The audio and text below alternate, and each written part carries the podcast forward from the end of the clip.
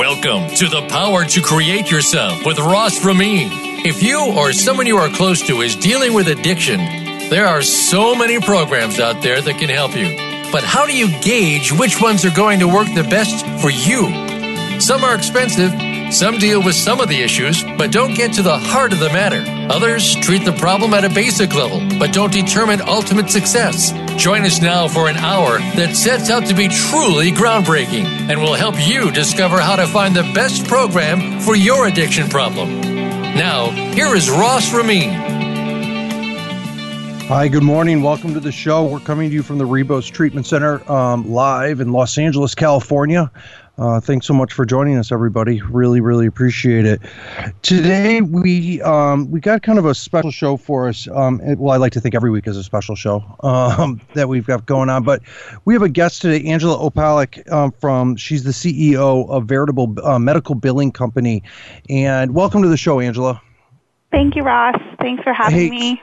You got it. So, um, just to kind of lay this out for our listeners, Angela, of what you do and just in how you you help me um, and so on and so forth. You you are the CEO of a medical billing company and um, you deal specifically with um, you know drug and alcohol treatment centers across the country, and uh-huh. you you have a the reason why you're on today is because you have you know, besides my job of pulling, you know, heroin addicts out of trees on a daily basis, you have to fight with insurance companies. And we go, you know, you and I talk a lot, and I talk to a lot of people in the industry, as do you, with your constant training to always stay on top of what's real and what's not. Um, and one of the things that's going on right now that, you know, in our industry is just client coverage. Um, you know, we see patients. There's so many topics I want to talk with you about today, so I'm just going to kind of mm-hmm. jump to it, obviously. But there's okay. client coverage, there's lack of coverage, there is uh, misunderstandings about health insurance, Obamacare. You've got a new president coming in who's supposed to be uh, repealing and replacing this whole thing. I really want to talk to you today about what is going on with medical insurance in our industry and you being an absolute expert on this hopefully you can answer some questions because I know there's a mom, there's a dad, there's a you know a, a potential patient out there who's suffering that just needs so much help. There's so many. I don't know. I'm, I'm my heart is just starting to pound through my chest because I get, as you know me, I get extremely ramped up about this stuff. Um, so basically, I want to break it down with you. Is what what are we what is going on? In a nutshell what are you seeing in the medical insurance industry right now for just in general? Like the goods the pluses and the minuses. My idea there's probably more minuses than pluses going on right now. Yeah, definitely. So as far as the pluses, obviously since 2010, you know, more Americans have health insurance than have ever had. And so that in itself is positive for everyone in healthcare, but most importantly, us as consumers, as Americans. This is something that was completely unheard of when it originally um, was created. Um, I think one of the biggest negatives going on in the medical insurance space right now is that parents who are desperate and patients who are desperate to get treatment are purchasing policies that maybe they don't understand the full you know benefit structure of their policy. What is covered what is not covered how much is covered. Um, you know so to to start with coverage you know, when you purchase a policy in a certain state and it's the state that you live in, um, and you receive a subsidy from that state, which is assistance in helping you pay the premium based on your um, income, you know, a lot of the payers take the stance that if you purchase in our state, it's difficult to get treatment out of state because you have to prove residency. And as you know, these patients are uprooted from where they live and they're usually placed somewhere in another state, whether it's in a sober home or some type of, you know, residential facility. And so the payers find a loophole at that point to not pay something, saying the patient's moved out of the state. Well, of course they've move temporarily out of the state to get treatment. But that's one of the things that comes up first and foremost is the patients don't understand that they have to establish residency in the state that they're purchasing insurance and then when they go to get treatment they have to communicate back to their payer saying okay blue cross i know i'm residing let's say in california getting treatment right now but i have every intention of going back home when i'm when i'm recovered um, so that's one of the biggest negatives right now. We've seen some payers go back and actually terminate, retroactively terminate patients' policies back one year, return their premiums, and request refunds from the facilities that provided care and help them get better. So well, let's even break it down. Quite, let's get even, let's get even nastier with this. Mm-hmm. Let's get like, you know, this back in the glory days of insurance, uh, the, the way mm-hmm. the glory days, um, you know, when I went through treatment over 10 years ago, you could look mm-hmm. up your insurance. It would say you have, you know, X amount of time for an inpatient. You know, it was just kind of broken down. You know, granted, sure. you know, insurance companies were very um, kind of prejudiced. You know, you, if you had, you know, pre, you know, pre-existing conditions and so on and so forth, mm-hmm. you know, you weren't getting insurance or just really bad insurance, so on and so forth. So mm-hmm. with Obamacare, there has been some pluses because people can get insurance now, pre-existing conditions. I mean, you have, you have a piece of paper that says you have insurance. I think that's correct. important to say. There's a piece that's of paper correct. that says you have insurance. Now yes, let's get into the details of, of what. now let's get into the um into the nitty gritty of what the paper says. One of the things that I find on a daily on a daily basis, multiple times a day, is, you know, first and foremost, you know, addiction is in 1956 by the you know American Medical Association. Addiction was defined as a disease, mm-hmm. and in all diseases, you know, should be treated equally with the same kind of gusto behind it, same medical attention, same seriousness behind it. And one thing that has very much come to truth with this is it's not especially um, especially for addiction and alcoholism. Mm-hmm. Um, we get clients that have been through, say, three treatments in three years, one year, mm-hmm. whatever it is, and the insurance company says no, we're not going to pay for this anymore. Um, we have, and we're looking at it like this client, this man or this woman, this kid, I mean, this could be an 18 year old mm-hmm. kid with a wicked heroin addiction who has had three suicide attempts. And insurance companies literally say no. No, mm-hmm. we're not going to give you any more help. Now, if I had three heart attacks in three years, I don't see an insurance company closing me down for that. Like, you can't get any more help now. You can't do this. What is this? Is how do you get how do you fix people when you when you have insurance but your insurance company won't help you? It's literally a piece of paper and you can pay 50 bucks a month or you could pay a thousand dollars a month and the people are still running into this for this specific disease. What what is what so yeah so it's very easy rock like what what has caused all of the issues, at least since the, the implementation of the Affordable Care Act, is that, and, and I'll just piggyback off of what Tim said before he, he closed his show, is that some facilities are not doing it the right way, and they've abused the insurance system, which make it difficult for facilities like yours that do do it the right way, and do have structure, and do have plan of care, and do have positive outcomes. You know, the insurance companies are fed up with those facilities who are not doing things the right way and who don't provide you know, who don't provide full care to the patient. So what I mean is they don't follow up upon discharge. They're not making sure that the patients are in the best position not to relapse. So what the insurance companies are looking for is they're looking for more structure.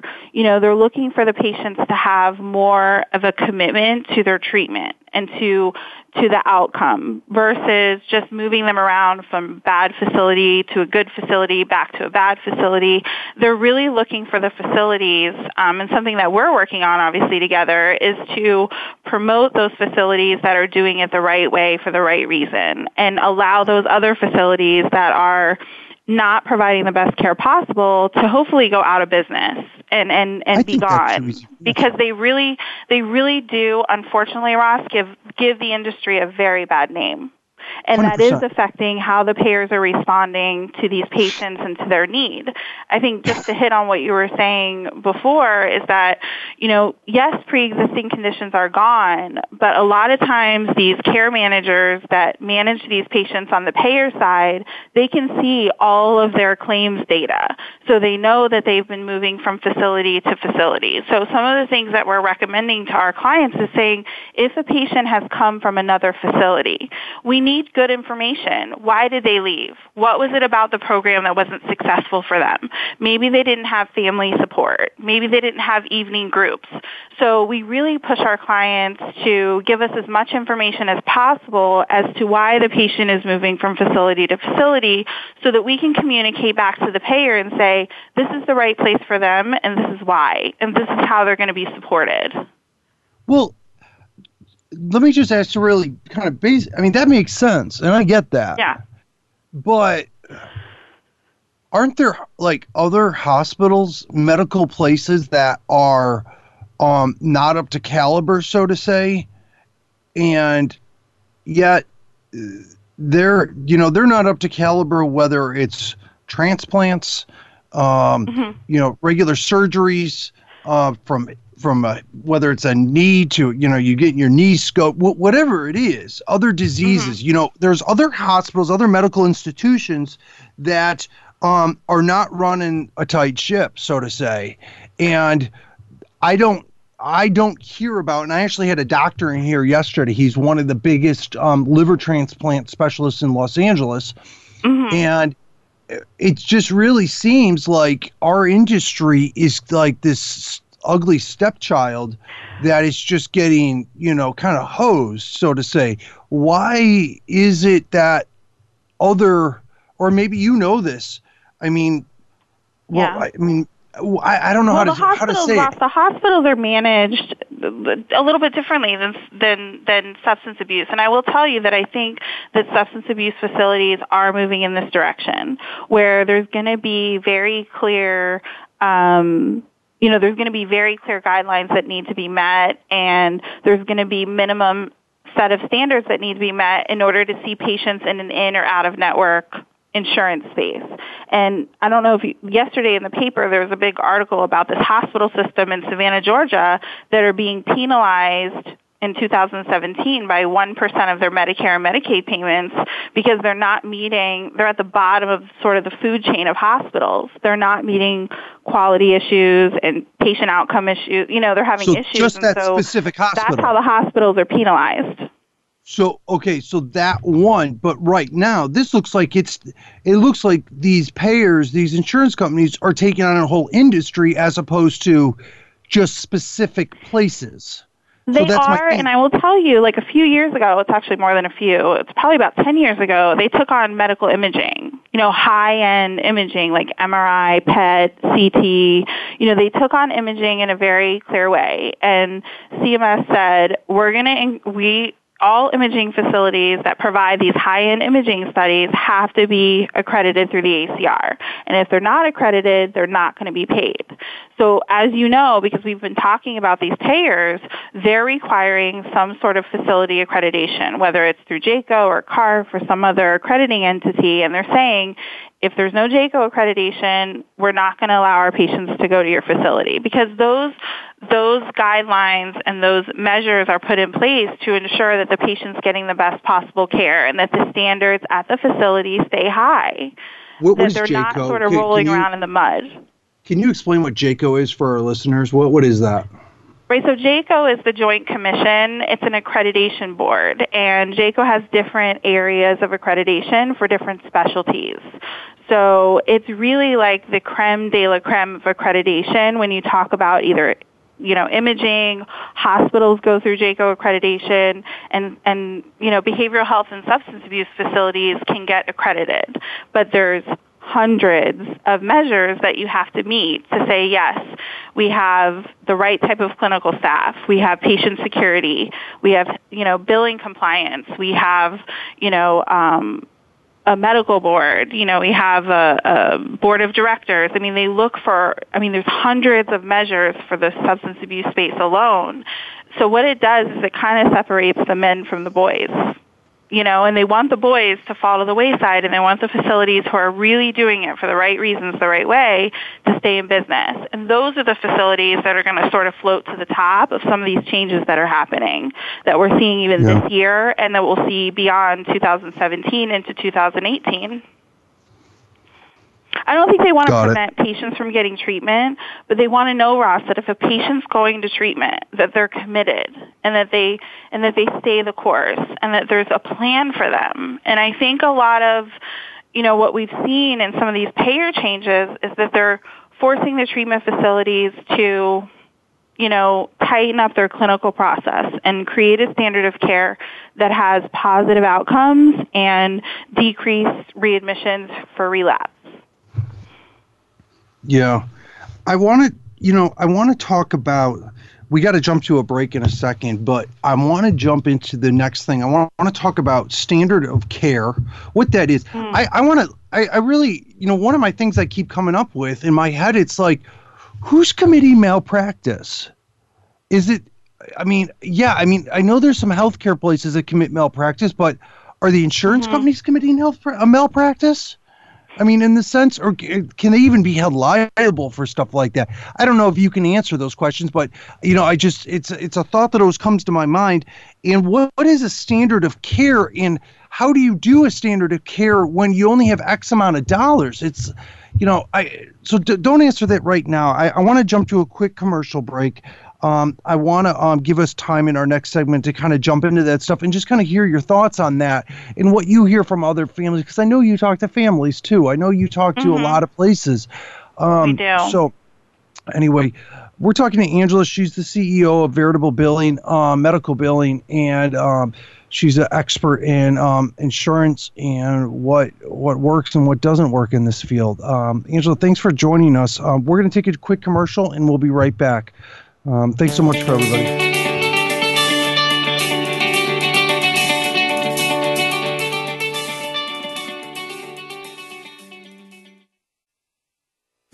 We're making it easier to listen to the Voice America Talk Radio Network live wherever you go on iPhone, Blackberry, or Android. Download it from the Apple iTunes App Store, Blackberry App World, or Android Market. Getting sober isn't just about not drinking and not doing drugs, it's a way of life. At Rebos, we have a team of talented professionals, each with their own clear and distinct message to walk clients from the darkest point in their lives out into the light. Rebos offers a carefully curated selection of groups and workshops in addition to a minimum of six individual sessions per week. At Rebos, we believe there are no cookie cutter clients and we meet every individual where they are at today. It's not a Rebos program, it's your program. Our team wants to help as many people as possible become who they want to be. And if you don't know who you want to be, we'll help you. Visit RebosTreatment.com to learn more about the Rebos Treatment Center. That's R E B O S treatment.com. Now you don't have to stay linked to your desktop or laptop. Take Voice America on the go and listen anywhere. Get our mobile app for iPhone, Blackberry, or Android at the Apple iTunes App Store, Blackberry App World, or Android Market.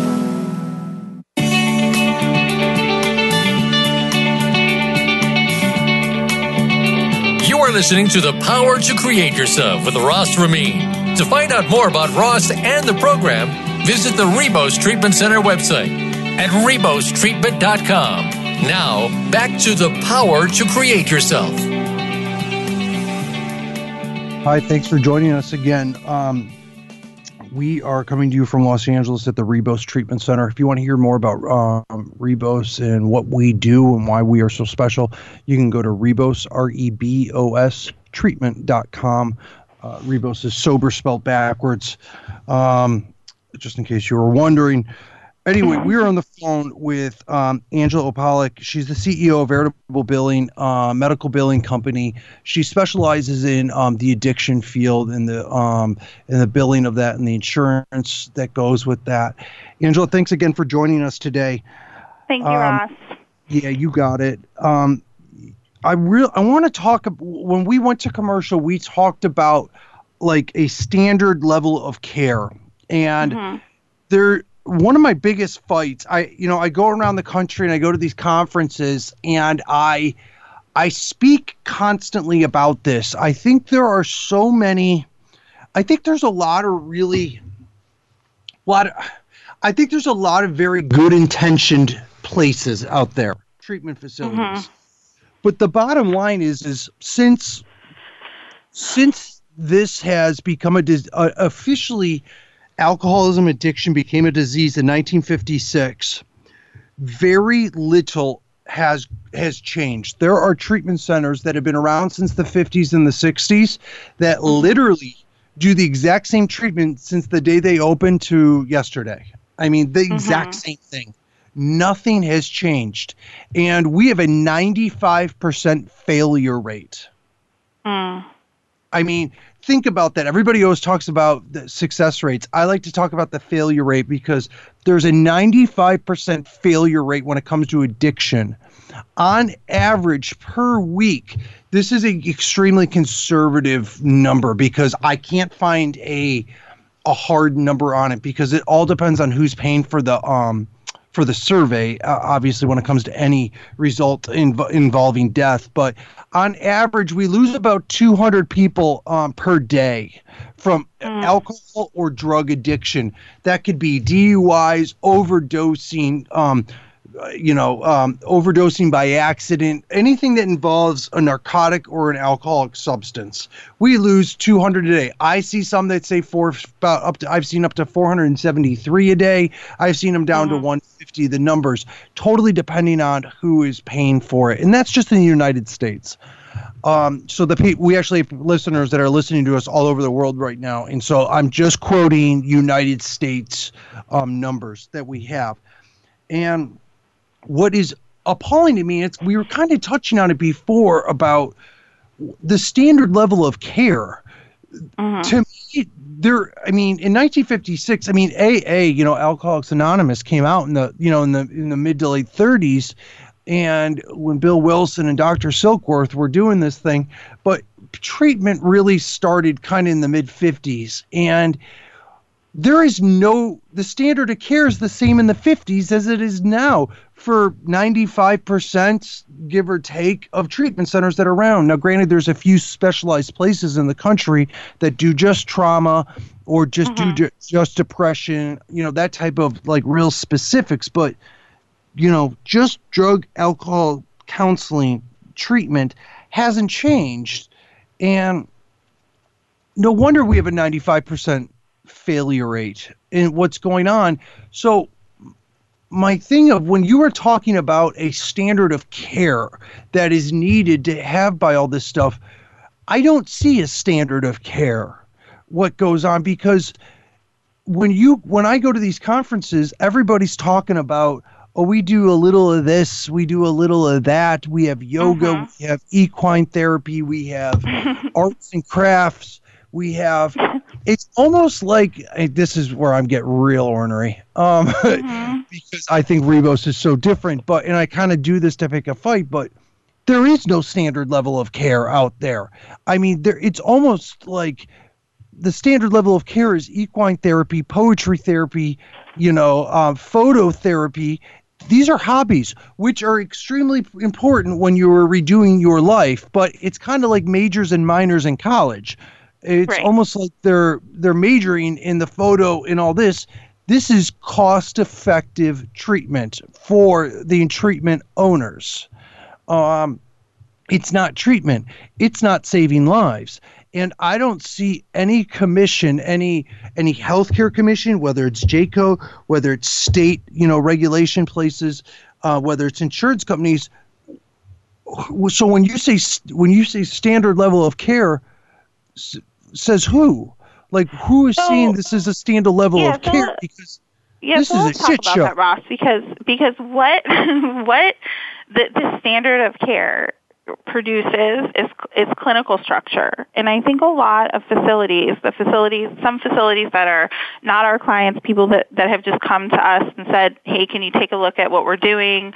You know, they are looking for accurate and robust documentation. I think what we found is a lot of the clinical documentation, which is which, which well, I'm going to get to ancillaries in a second. You just went through your whole list. I'm trying to. I'm, get I'm, not, I'm not lighting you up. I'm lighting up we're the gonna, industry right now. No, we're going to so get to art therapy in a little bit, but the truth of the matter is, is that the insurance companies are looking for accurate and robust documentation. The documentation has to tell the story of the patient. You know, I've seen notes for patients attending groups that slept through the groups that's not what the insurance company needs to see. They need to see that the patient has a plan for discharge. They need to see that you as a facility are working towards the discharge of that patient, but not just like kicking him out the front door after a certain amount of months. It's saying like, how are you helping the patient be successful back out in the real world, if you will? Outside of the walls of Rebos, what is it that you're doing to make sure that this patient's successful and doesn't come back to treatment? You know, it's the same thing in the hospital space. They started penalizing hospitals for readmissions in 72 hours because they said, listen, you have to get to the root of the problem. These readmissions are costing Medicare and Medicaid billions of dollars. So either you fix the problem when they're under your roof initially, or you're not going to get paid when they readmit within 72 hours. So it's it's the same thing in in substance abuse. They're looking for you to stick to a plan with that patient, to have a structure in the clinical space that says this is what happens when the patient comes in. We have, you know, consequences when they don't show up. They understand what they're supposed to be doing. They understand when they need to show up. Why is the patient not complying? You know, is the patient committed to getting help or they just don't want to return to the real world out of fear for a relapse? So we have to really clinically support everything that we're doing. And I've seen notes that are absolutely phenomenal, and I've seen notes that don't support the clinical structure that the patient you know, is under. So when we talk about level of care, when you get JCAHO accredited, they want to see that you have policies and procedures in place for your clinical platform. They don't go through those policies and procedures and say, yes, this is going to work or no, it's not. So they don't look for specific things. They look that you have guidelines in place and that your clinical staff is you know, competent. That you have you the right people doing the right things the right way. Do you think that's an important highlight for when, you know, when Mrs. Smith, who you know, whoever is looking for Mrs. Smith is looking for her daughter to get you know treatment, should they just be looking specifically for JCAHO accredited places? Just it makes them that much more competent. Gives, yeah, I, I think it gives a lot more meat to to the facility when they have a JCAHO accreditation. Mm-hmm. It, it, says that the facility is taking the time to put policies and procedures in place for security, for safety, for billing, for clinical care that maybe the guy next door is not. And it's costly. I mean, it costs money for facilities to get accredited and stay accredited and, and stay Heck on yeah. that list. But at the end of the day, you know, you really want to go to a facility that really takes pride in, in what they're doing. And being accredited is really what that what that signifies is that they've done the work. It's a lot of standards. It's a lot of measures that you have to meet for JCAHO to put that stamp on your facility. It's a big deal. Yeah. And yeah. insurance companies are getting to the point, Ross, where I've had insurance companies and payers last year and now moving into this year saying, we won't pay in and out of network for substance abuse unless the patient goes to a JCAHO accredited facility or a CARF accredited facility. Yeah. So it's it's mattering more to the payers, probably more than ever. And like I said, they they pulled this, you know, ten years ago in the in the imaging space that I just happened to be working in at the time. I mean, we spent thousands and thousands of dollars accredit accrediting our 16 facilities we had because we didn't have a choice.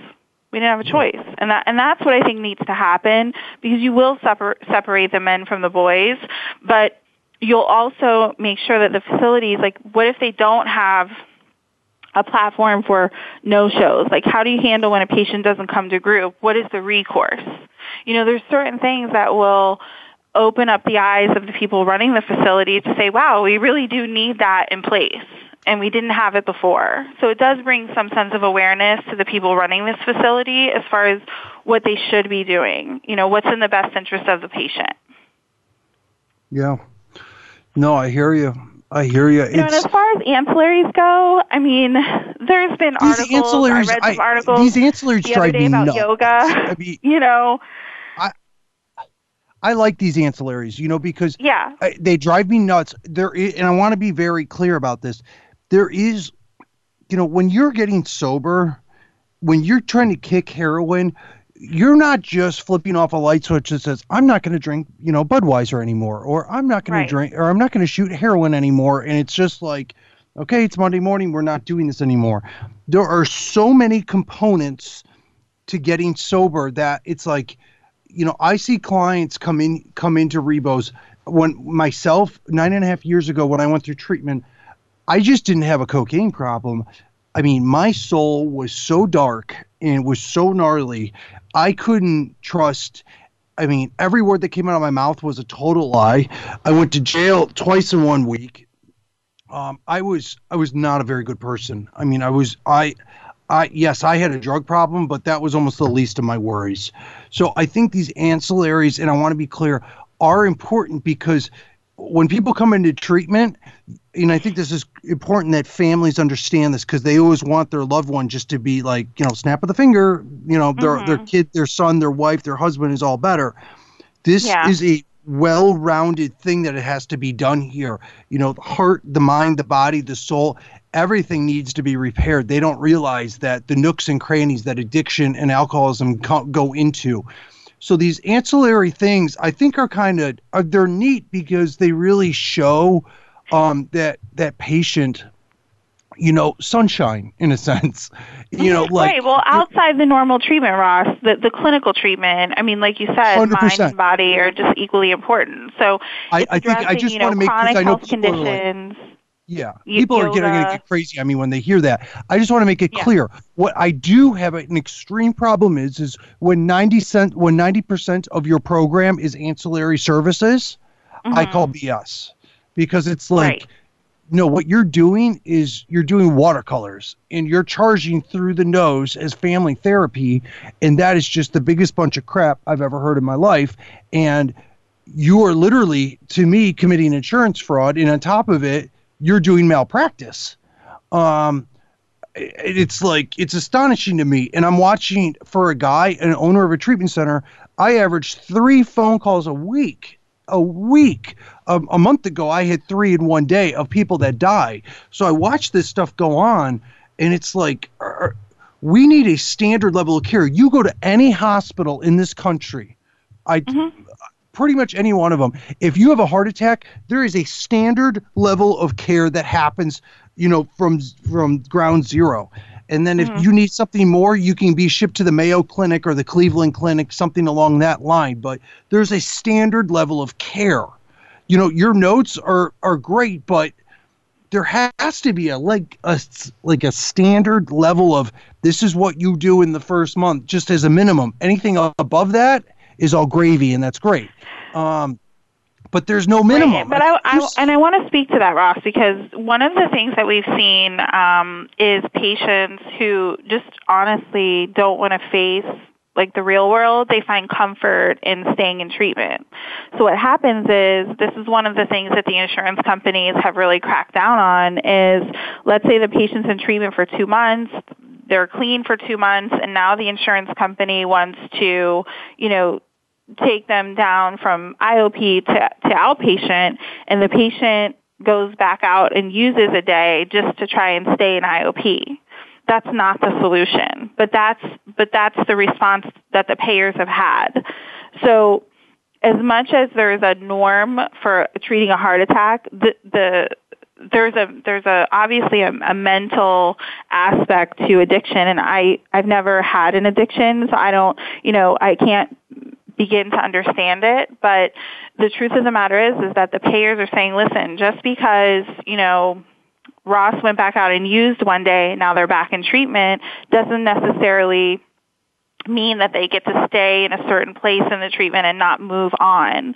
The insurance companies want the patients to progress and, and stay the, the course. And that's where, you know, the patients have to take some responsibility in that and utilize what they're learning at Rebos or another facility and, and try to get through. You know, they tell us from day one that we have when the patient admits, we have to stay focused on that discharge plan. Whether it's six months from now or nine months from now, we still have to stay focused on it and we have to keep it at the front, forefront of the patient so that they understand, you know, they're not going to be able to stay in PHP for two months and IOP for nine months and, and then go to outpatient. It's, it's not that way anymore. There's been too much abuse by facilities who haven't been doing it the right way. And unfortunately, well, which is a shame. That's a shame are because paying for it now. I know, but in a lot Yeah. of ways, it's kind of a shame because, I mean, frankly, I mean, a heroin addict, a cocaine addict, anybody that's doing that much stuff, they need a certain level of care for X amount of time. And insurance Mhm. companies are, are judging what it's supposed to be as opposed to judging the facility that's actually giving it. So it's like, I'm watching people die because it's like this person needs to be in six hours a day of treatment. And the insurance Mhm. company's like, you know what? No. I mean, I remember a year ago, we had a girl that tried to commit suicide three times in a month. And the insurance company's like, Mhm. she should have it now. I mean, there has to be, I mean, granted, there's people in, a, I mean, whether you're a candy maker or you're running a treatment facility, people are always cutting corners, but it's like they're taking the abuse out on the clients. I mean, for They just are. I mean, they're not listening to like to experts that are saying like every client needs a minimum of 90 days of inpatient, then, you know, first detox, then inpatient, then outpatient. This needs to go over a year. I mean, the numbers just show that of success that if you keep somebody for a year, you know, that's what it is. Now, granted, there are people that, you know, you know, that have, you know, you know, lung cancer. They won't stop smoking. They just won't. You know, Right. I I get that. And there's people that just will not stop doing drugs, will not stop drinking. I totally get that, and that's a different animal. But there are people out there that are like, I freaking want this bad, and Right. they're just being booted. Um, it's it's. I mean, it's so But I, frustrating. but I think that's where the utilization review nurses like that we have here at Veritable, and, and I know we work very closely with your clinical staff, but I Yeah. think that's where that person usually can fight and, and most of the time win in that case where the patient is showing their commitment to the program, that they have family support, that they have a plan when they get out, that they're working that those case management sessions to clear up their legal issues, to get back in school, to, you know, try and find a job. You know, that's what the case managers at the payer level are looking for. And and sometimes Ross we just don't get it.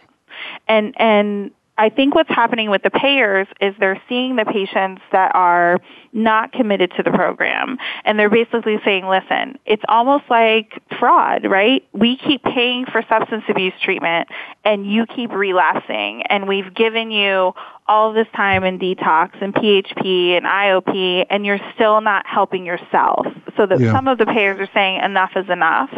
And Yeah. I think with the mix of people in the space that aren't doing it the right way for the right reasons and i mean like owners and sober homeowners that are that are doing very bad things like patient brokering and things like that you know then you have those who are really in it for the right reasons doing it the right way that have patients really committed the insurance companies are starting to separate those two things and Hey, you know Angela? i live in florida yes Hey, Angela, let me let me take a quick break, and I want to get jumping Okay. back with this with you. Okay, um, I didn't mean to cut you off. no no We're gonna take fine. a quick break.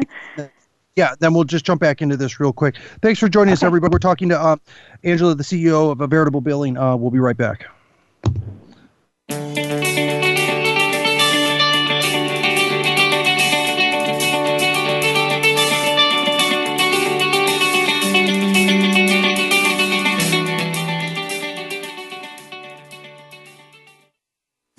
We're making it easier to listen to the Voice America Talk Radio Network live wherever you go on iPhone, Blackberry, or Android. Download it from the Apple iTunes App Store, Blackberry App World, or Android Market. Getting sober isn't just about not drinking and not doing drugs. It's a way of life.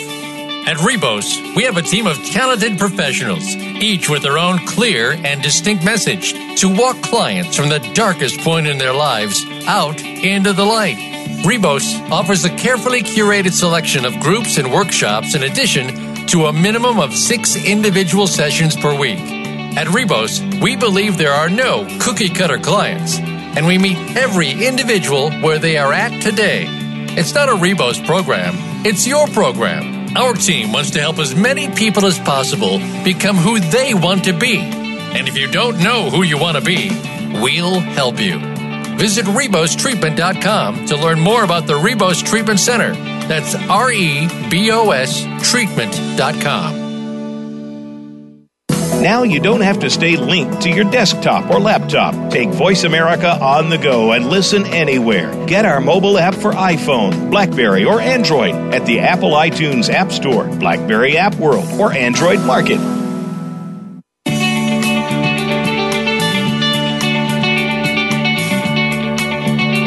You are listening to The Power to Create Yourself with Ross Ramin. To find out more about Ross and the program, visit the Rebos Treatment Center website at rebostreatment.com. Now, back to the power to create yourself. Hi, good morning. Welcome back to the show. We're coming to you live today from Los Angeles, California at the Rebos Treatment Center. Um, I'm getting way too wound up today. Um, I, I woke up out of bed this morning getting, I was way too feisty. I just, I, I got Angela from Veritable Billing, um, Medical Billing. She's the CEO, and we are talking about health insurance for clients, with, you know, specifically alcohol and drug addiction, and what's being done, what's not being done, and this just gets me. I just, I get, I get fired up because I am, you know, I, I just. I just watch so many people, Angela, on a daily basis that just have they're literally gifted. I mean, I personally, I look at, I look at people that are that are addicted to drugs and to alcohol, eh, really any substance, food, sex, you know, you name it, and I, I, I it's an outlet for them. I mean, it really is an mm-hmm. outlet for what they're trying to let off some steam. They're trying to use it to i mean i i frankly was not comfortable in my own skin. And when i could drink and do drugs it i felt like a different person. It gave me confidence. And once i see these clients they come into it, whether it's rebos or any treatment facility that i was a client at or worked at prior to this um you know they have that moment where they're like you look in their eyes they literally have lost 50 pounds emotionally. Just you can see it in their eyes. And then the insurance company's like, you're done. And just because they look better doesn't mean they're done. The insurance Mhm. company's like, you're not paying for anything else. And I damn well know that they need a few more hours, a few more times a week. You know, it's this is a nuclear war that we're in right now and the insurance company gives us a butter knife right you know to start fighting stuff at like the worst possible times. Um and it's so crushing because i watch people i mean talking about a pep talk you got to do with somebody it's like your insurance just cut you off. You've got 30 days sober. You've been doing heroin for 17 years. Um, you've been living on the street. You have no job but you really want it. Um, but you've just like i mean it's like you can't get any more help um, and you really want it. And i see that happen and i know you guys have you know great people but sometimes just I, I, I swear to God, it, it's like the person on the other phone at the insurance company. It's whether or not they had a good time the night before or not. You know, whether or not mm-hmm. they're going to bless somebody the next day. And it has nothing. I mean, you could have the Almighty working at Veritable Billing. I mean, you literally could have the Almighty there. And right, that, it's true. that- and and I feel like we do. You know, obviously we have a lot of clinical experience supporting these patients, but sometimes, like you said, it's it's the matter of the other person on the other end of the line, and they've heard every sob story, and they've heard heard every sort of uh, you know iteration of recovery, and it's unfortunate. But I will say, like one of the things that we do that other facilities should do is, you know, start escalating to every possible level, when they deny care at the case manager level, there is another level. That's not the end of the world. You can request peer to peer. You can request, you know, the uh, chief medical officer to get on the phone with the patient psychiatrist or person that's in charge of their treatment. So, uh, you know, you shouldn't always just accept no as an answer. You know, we escalated to the highest level possible. And I just encourage the patient and their, and their family to do the same. You know, yeah. um, it, it's all is not lost. But like you said, you know, we hear more about the patients that they say no to. But I will tell you, you know, that there has been some success stories where they've said no, the patient can't stay, and then when we escalate to peer to peer, we end up getting another month or we'll get another couple of weeks to try to prepare this patient and set them up for success you know um you know our clinical staff does the best they can do but you know it's all about what is in the patient's record to support what we're asking for and so I yeah. encourage the clinical staff to really tell the story. If you get nothing out of this talk today, it's to, you know, make sure that your records are, you know, better than they've ever been because the scrutiny is higher than it's ever been. Yeah. You know, this morning I was on the way to work and I was listening to the um, my, just my regular my satellite radio in my car, and they um, uh, Speaker of the House Paul Ryan had his weekly um, uh, press conference, um, and he officially announced that you know with our new president coming in, Donald Trump, that uh, you know Trump is really big on uh, repealing the Obamacare and so on and so forth, and but also, and a lot of people are always like, oh, he's repealing it, he's repealing it. And one thing that he's always said, and uh, whether I'm Democrat or a Republican is irrelevant, I always like just to tell the story and how it is.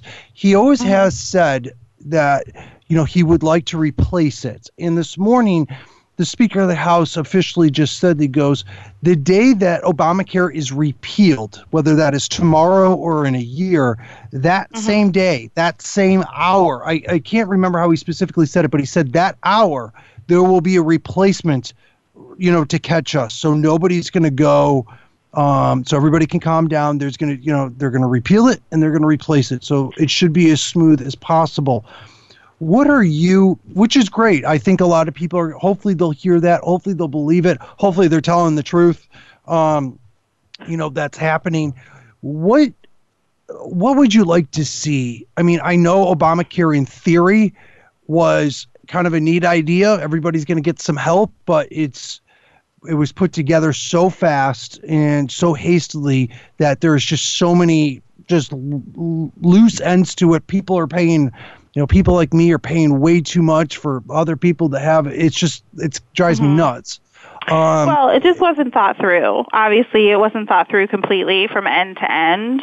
And I think, you know, we wanted the front end, but we didn't worry about what would happen on the back end. And I think we're seeing that this well year and the increase in, you know, premiums that people have had to pay and the lack of coverage, not just in the substance abuse space, but all the spaces you know, um, physicians weren't prepared, they weren't fully informed, you know, so we see it, you know, obviously substance abuse is one of the specialties that we bill for, but we have other specialties that see the sort of same pain, but in a, you know, oncology space or in a laboratory space, it's, it's no different. It's just the specialty is different, but the problem still remains. Um, yeah. What I would like to see is I think it's a great idea to get Tom Price in the seat. You know, hopefully he'll be confirmed by the Senate. You know, he's a physician. He understands boots on the ground, how healthcare operates and how it has operated both pre-Obamacare and post. Um, but I do think, you know, one of the best things that could happen um, with some of the changes, and look, Trump's not pulling the rug out from underneath the American people. And I think Paul Ryan was accurate in saying that the day they repeal is the day that the replacement plan will be set in motion. Um, they're not going to do anything that's going to put 22 million Americans out of health insurance. That's just not going to happen. You know, even the Republican Senate is not going to allow that to happen. Um, There'd be a lot of people taken off to the streets. That that would be, I mean, it's absolutely. just. Uh, I mean, more than what we saw in LA when the election happened. I mean, I was actually in town that week, but you know, yeah. the the the fact of the matter is, you know, I would like to see um, on Trump's website. He was very clear about what his plan is and what he would like to do. Um, you know, he wants to for people like you and I, Ross, to be able to fully deduct our insurance premium payments from our tax returns. They don't have yeah. that now you know, he wants these payers to compete. he wants patients to be able to buy Blue Cross Blue Shield of North Carolina from California. You know, yep. because all that does for us as a consumer is it causes the payers to actually put out a product that works for the consumer, that's cost effective for the consumer. Today, mm. that can't happen. I think I talked about that early on. If you live in New Jersey, you can purchase the plans that are available to you in New Jersey. You know, I want to see what Texas has to offer, and I want to see as a consumer what Florida has to offer versus you know Tennessee versus California because why you know, can't we just all have one big one? Why, why does it have to be different for every state and every county? It doesn't, but then you're getting into the platform of like what Medicare is today and what Medicaid is today, and I think, you know, they still, you know, Trump is going to force these large payers who make plenty of profit. I don't care what any of them say. These large payers who make plenty of profit you know, to compete in, in a consumer driven market. And I think that will change the face of, of the plans that are available, um, of the policies that are available and at, and a cost where patients can actually start, you know, comparing what they would get from a Texas plan versus a California plan versus a Florida plan. Only something healthy can come from that. Yeah.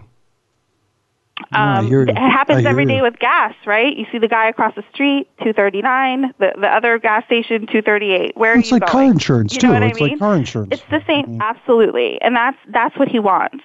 I think the You- you other a thing is is that he's he's going to require this price transparency, and that I think is a big deal. You know, the price transparency is giving patients the opportunity to see how much it's going to cost to have substance abuse treatment in California versus Florida versus Texas so that a patient can make an informed decision. You know, Yeah. we're paying the premiums. We have to pay deductible and co-insurance and copay. This price transparency would allow patients to shop the best price for the procedure and maybe ex- expose them to better clinicians in the process. Yeah. Angela, you Um, are you are brilliant when it comes to this stuff. You really are. You do a hell of a job. If somebody Thanks. wants to get a hold of Veritable for, you know, to use, you know, your company services for their company, um, you don't work with the private sector, but you work with companies. What, who, who, how do they get a hold of you? So we have a website, veritablebilling.com. Um, they can also reach us at our office, um, 561-570-1260. Um, our, you can contact us through our website, um, or you can call us. But, you know, we also do consulting. So you may not need a billing company. You may just need another way to look at your accounts receivable or help you with your utilization review. You know, so we support practices all different ways. Wonderful, wonderful. Well, Angela, you, um, I can really say this from the bottom of my heart. I know you fight like hell for these clients to, you know, to, you know, to get the miracle that they deserve, um, just to have a new life. Um, I really appreciate all you do. It means the world to me. Um, and I speak for the clients, and I, I know that they are, they're thrilled when they can actually get another week to work on something, to get over something, to become the person that they that they're meant to be. Um, and you're a vital part of that. So I really, really appreciate it. So thanks so Thank much for joining us today. Thanks, Rob. Um, Thank you, guys. Thanks. Yeah, thanks everybody for joining me today. My name is Ross Ramin. Um, we're coming to you from the Rebos Treatment Center here in Los Angeles, California. Uh, we've been talking with Angela Opalak, uh, the CEO of Veritable Billing, and we can't thank you enough. Uh, we'll see you again next week. Thanks, everyone.